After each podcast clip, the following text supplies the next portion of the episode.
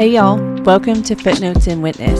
My name is Deborah J. McKenzie, and this is the podcast where we study the Bible to see Jesus rightly and find him in our own stories. Let us be faithful witnesses to his character and glory.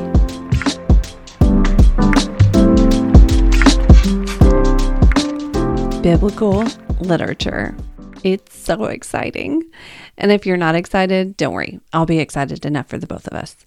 I love going over this because I know what a huge difference it can make in your day to day study by just knowing what kind of book of the Bible you're reading.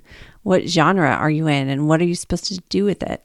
So that's what this season is all about. We're going to recognize, get exposure to those different patterns that we see throughout the Bible. And in our three main kind of categories, we're working with narrative, poetry, and composed discourse. So, for the month of December, we're going to work on narrative using some of the Bible stories about Jesus' birth, the nativity scene. So, 40% roughly of the Bible is actually narrative. We love stories. We love to read stories. We love to educate in stories. We love to be entertained by stories. And so it's probably going to be the most recognizable form of literature that you're going to see in the Bible. And it's most likely statistically going to be what you are reading since it's almost half the Bible. So, basic grammar lesson, stick with me, okay? Don't roll your eyes yet. Stories contain a place, like where or when it happens, and that's the setting. The characters are who is in that story, who is the story about, and then there's a conflict or a plot, the events, like what's actually happening. So when we see individual stories in the Bible, sometimes we like to isolate them because you can't take the whole Bible in one sitting, and it doesn't make for a very good women's luncheon to try and cover every character in the Bible. So we isolate them. We talk about one story as part of the whole story, and that's okay. When we look at what a character has to do with Jesus and the overall meta narrative of the Bible, that's a good thing. When we get into some trouble is when we isolate stories, because then we create a false narrative about God and his character. So, for example, in 1 Samuel, which is mostly narrative, chapter 1 tells us about a barren woman named Hannah. Her husband has children with a different wife, and Hannah is super sad. Expected, right? So she prays to God, and in her sadness, she tells God that if God gives her a child, she will give that child back to him, back to the church. And God does bless Hannah, and her firstborn son becomes Samuel, the prophet and priest of God. So, if we take this story out of context, if we take it in isolation, what we see is an instructional discourse for every woman suffering with infertility. Well, all you need to do is just offer up your firstborn to end your barrenness. But that will definitely leave you with disappointment because this is a story about God and what He did with Hannah. It is not a story about how to end your barrenness. One of my favorite Bible teachers, Kelly Needham, says God is not math. It's not 2 plus 2 equals 4. I will pray to God and offer up my firstborn son. Therefore, God will end my barrenness, and that equals happiness. That's not how this works. A narrative like this is telling you about the story of the relationship between God and Hannah and how it relates overall to the story of Jesus. Because Samuel would be the one who is going to bring David into the kingly line. He's going to anoint Saul, the first king, and then David. And it all has to do with the bigger meta narrative. So it's important that we don't take these stories out in isolation. So there's a couple of easy questions that you can ask yourself Am I reading a narrative? Because even in that narrative with Hannah, after she does receive a son and is blessed by God, she has a song of prophecy that's written in poetic language and talks about a coming king. And that is not narrative. That's her song and it's written in poetic language. How do you know which part is narrative and which part is the poetry? So, a couple of questions you can ask yourself is a story being told about a particular character? Is there a description of the setting? Now, that could be a time or a place.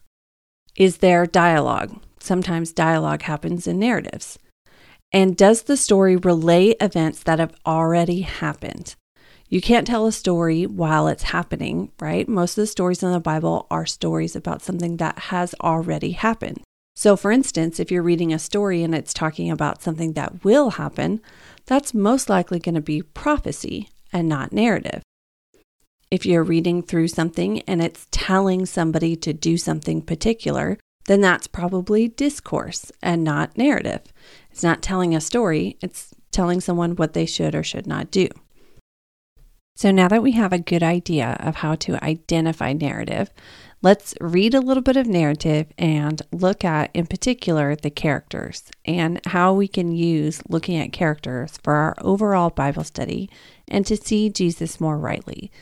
So, since it is Christmas, I thought we would take a look at the characters of the nativity scene. So, just going off of the silhouette that's probably outside of your church right now, our characters in the nativity scene are baby Jesus, Mary, Jesus' mama, Joseph, Mary's fiance, the angel Gabriel, God's messenger, Herod, the king of Jerusalem, some wise men or magi, which are some weird dudes from the east that are not very clear at all, and some shepherds who are witnesses. I think that just about covers all the silhouettes. So let's start with Mary. The first time that we see her is in Matthew 1, verse 18.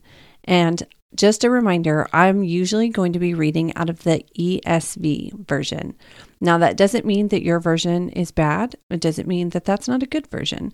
That's just my preferred version for Bible study. It isn't as easy to read as an NIV or the New Living Translation, which is NLT, but it's really good for looking at word for word translation study. So, Matthew 1, verse 18 starts like this Now, the birth of Jesus Christ took place in this way. When his mother Mary had been betrothed to Joseph, before they came together, she was found to be with child from the Holy Spirit. So let's ask our questions. Is this a narrative? Is there poetic or metaphorical language? Nope. Are there characters presented? Yep. Is there a mention of a setting? Yes. It's the time when Jesus Christ was born. So our setting is a time and not a place. How about is an event that has already happened? Is it being relayed to us by the author because it's in the past tense? Yes, it says that the birth took place. Mary had been found to be with child from the Holy Spirit. These are all past tense words. So, what info do we have about Mary? Well, she's Jesus Christ's mom. She's betrothed or engaged to Joseph. She's a virgin because it's before her and Joseph came together. And she's pregnant from the Holy Spirit. So, when we look at narrative, there's a couple of special places in the Bible where the narratives repeat, but not often. So, for instance, the books of 1st and 2nd Kings and 1st and 2nd Chronicles have a lot of the same stories and stories that go together. And so those are good books to read side by side. Matthew and Luke are the gospels that have stories that go together or are the same about Jesus' birth and his life during his ministry.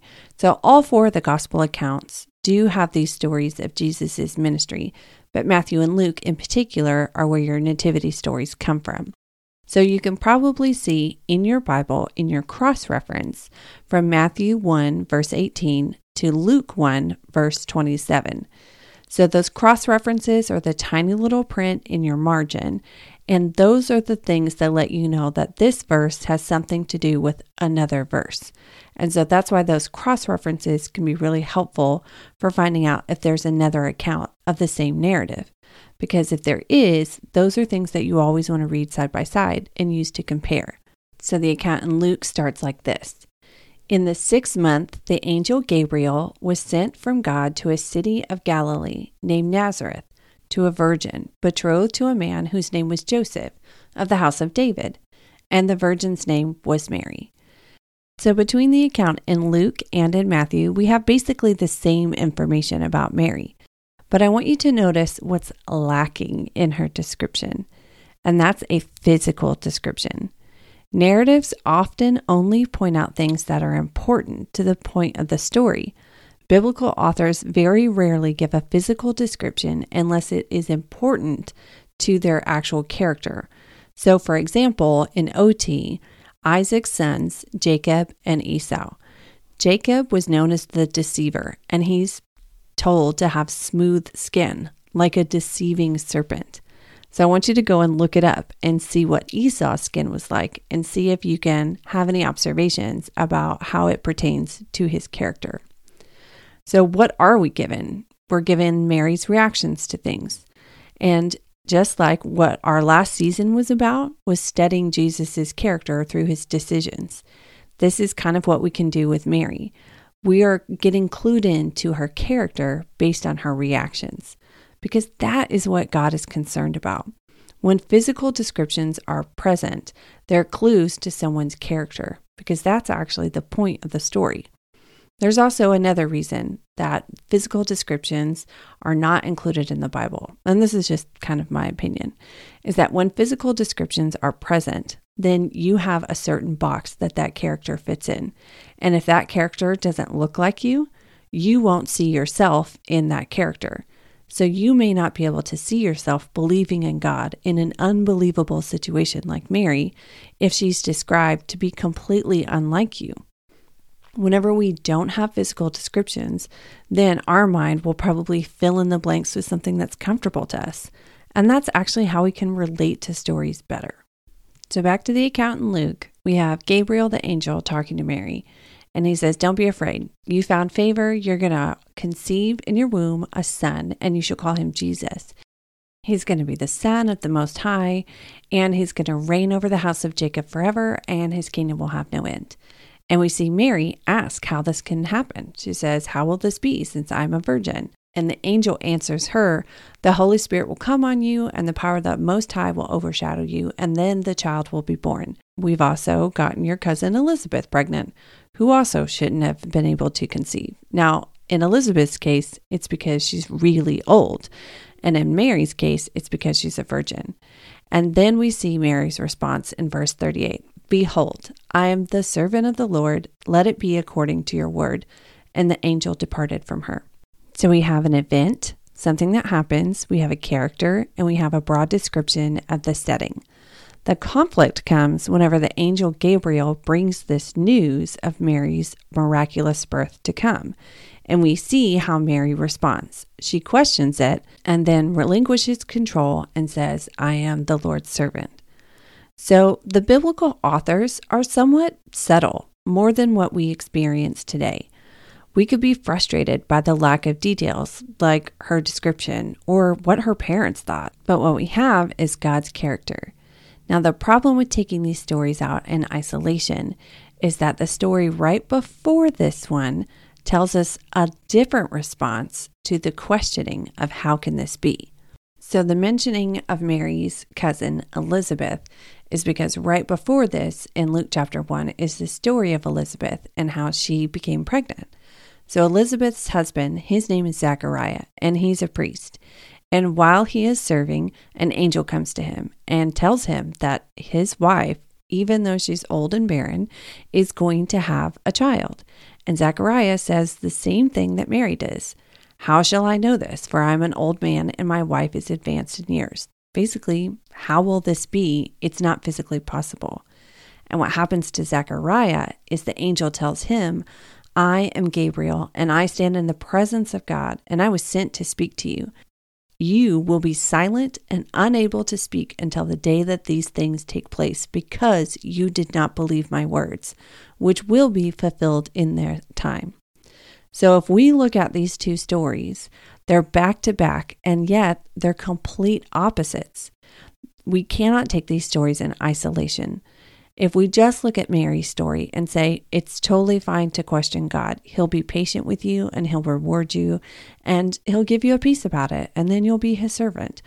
It's not necessarily how it's going to work out for everybody because right before that, Zechariah had the same doubts, and yet it looks like a vindictive God was punishing him for having doubts.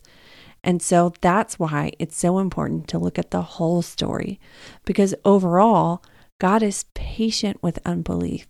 He creates space and time for that remnant to come back to Him.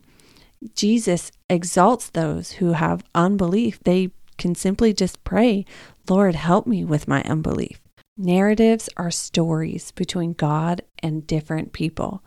They're stories that help reveal God's character to us, not how we should emulate people or copy. We don't want to be like anyone in the Bible except for Jesus. Very rarely is there a character who does a lot of good things. Even our most favorite characters, like King David, who is said to be a man after God's own heart, yet he was overcome by temptation of a woman, and that led to an affair, deception, and murder. We are not supposed to emulate the people in the Bible. We're supposed to look at the Bible to see God's character, to emulate Jesus which we will always fall short on. But we can see from these narratives that we can also say, I've fallen short and I'm sorry and I would like to come back to you. And Jesus is going to be waiting for you.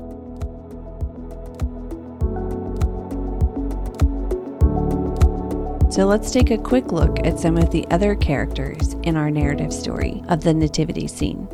Joseph. Back in Matthew chapter 1, we get to see what Joseph's response to this was. It says in verse 19 Joseph was a just man and unwilling to put her to shame, meaning Mary, and so he resolved to leave her quietly. But as he considered these things, an angel of the Lord appeared to him in a dream. So when you read through this account, Joseph is spoken to many times in dreams. And so that tells us some things about Joseph. He's willing to listen, he has discernment to be able to have these dreams and wake up and use them to take action. He's also called a just man, which, if you use the Blue Letter Bible app to look up that word, it basically means righteous. So he wanted to do the right thing. And so he cared for Mary. He wanted to live righteously. He found himself with a pregnant fiance, but he didn't want to put her to shame either. That's such kindness. Then we see that the angel tells Joseph that they're going to have a son, and his name will be Emmanuel, which means God with us. Joseph woke from the sleep and did as the angel of the Lord commanded him, and he took his wife. So Joseph is also obedient. These are the characteristics that we see about Joseph from just these few scriptures. Our next set of characters are not quite straightforward. We have Herod, the king of Jerusalem, and these very mysterious wise men from the East. Now, I have had very particular viewpoints about the wise men and who they were, and what color robes they wore, and what gifts they brought, and how to spell their names correctly. But none of those things are actually present in the scripture. They come from all different kinds of places. So if we look in Matthew 2 at just the account, just what does it say about it? We start with chapter 2, verse 1. Now, after the days Jesus was born in Bethlehem of Judea, in the days of Herod the king, behold, wise men from the east came to Jerusalem. So the wise men had initiative, they had ambition. They're the ones who traveled to Jerusalem. When they get there, they ask Herod, Where's he who's been born king of the Jews? For we saw his star when it rose, and we've come to worship him. So they're also religious. I always thought that they were magic doers or astrologers or something I probably shouldn't be messing with, but it doesn't say anything about that. They are come to worship Jesus. So there's something good there. But when Herod hears this, in verse 3, it says he was troubled. And what's more importantly is right after that, it says all of Jerusalem was troubled with him. So not only is Herod a king who can be troubled by the sheer mention that another king has been born, but he has been ruling in a way that all of his people are troubled also. They've been waiting for this Messiah for millennia, and yet the response is to be troubled. Herod immediately gets his scribes and they look at the scripture and they figure out that it's all about Bethlehem. And then Herod asks the wise men to go and find him. And he tells them, You tell me where he is and you go to Bethlehem and report back to me, and I'll go and worship him too. But we see that the wise men were warned in a dream not to go back. That's in verse 12. And so they went back to their own country by going around Jerusalem. It was a couple of years before Herod actually found out that the wise men had no intention of coming back and letting him know where baby Jesus had been born. So in verse 16 of Matthew chapter 2, we see that Herod was furious when he realized he had been tricked. And then he ordered that all the male children in Bethlehem under two years old were killed. And so this is the character that we see of Herod. He's threatened. He has pride and he has arrogance. He uses his own Pharisees and wise men from different countries to meet his own end. This is definitely not someone that we want to cross.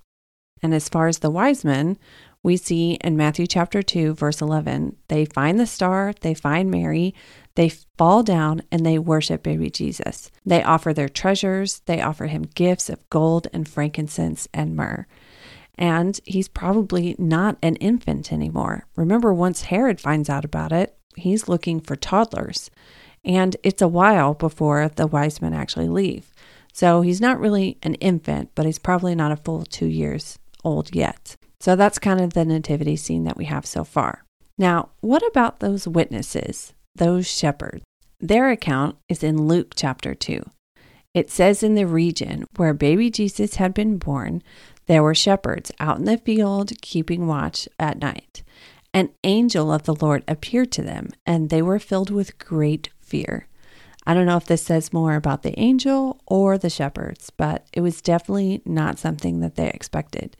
But the angel says, Don't worry, don't be afraid. We're bringing you good news, and we're about to rock it out out here in the fields. We're going to have a concert, we're going to sing.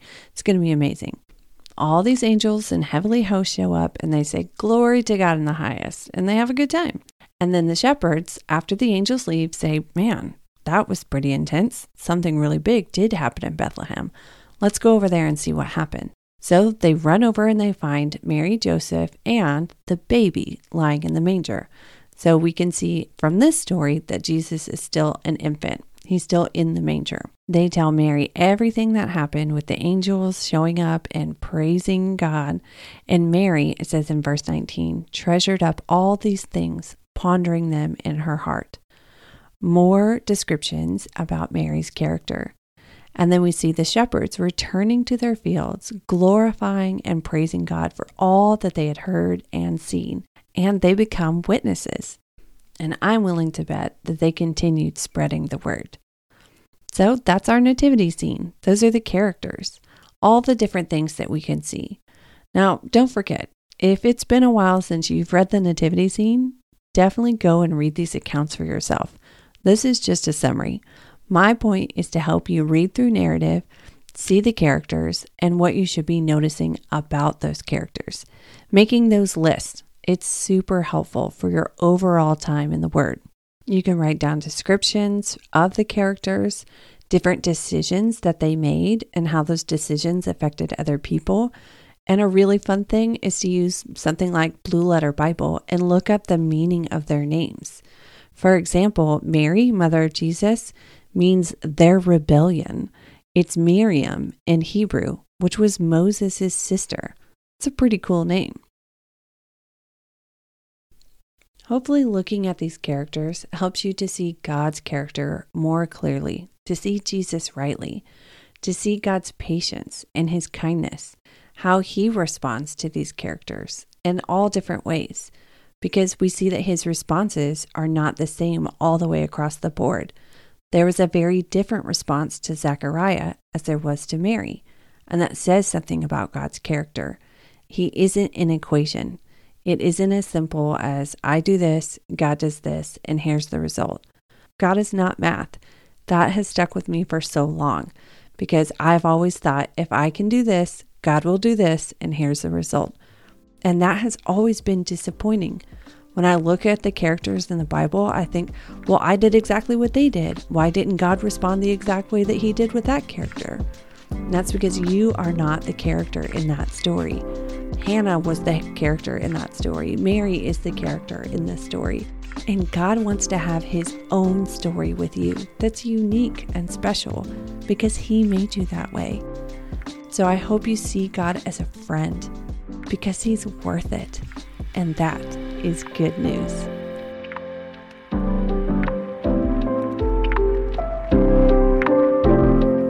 Next week, we're going to talk about narrative through setting. And remember, that can be a time or a place.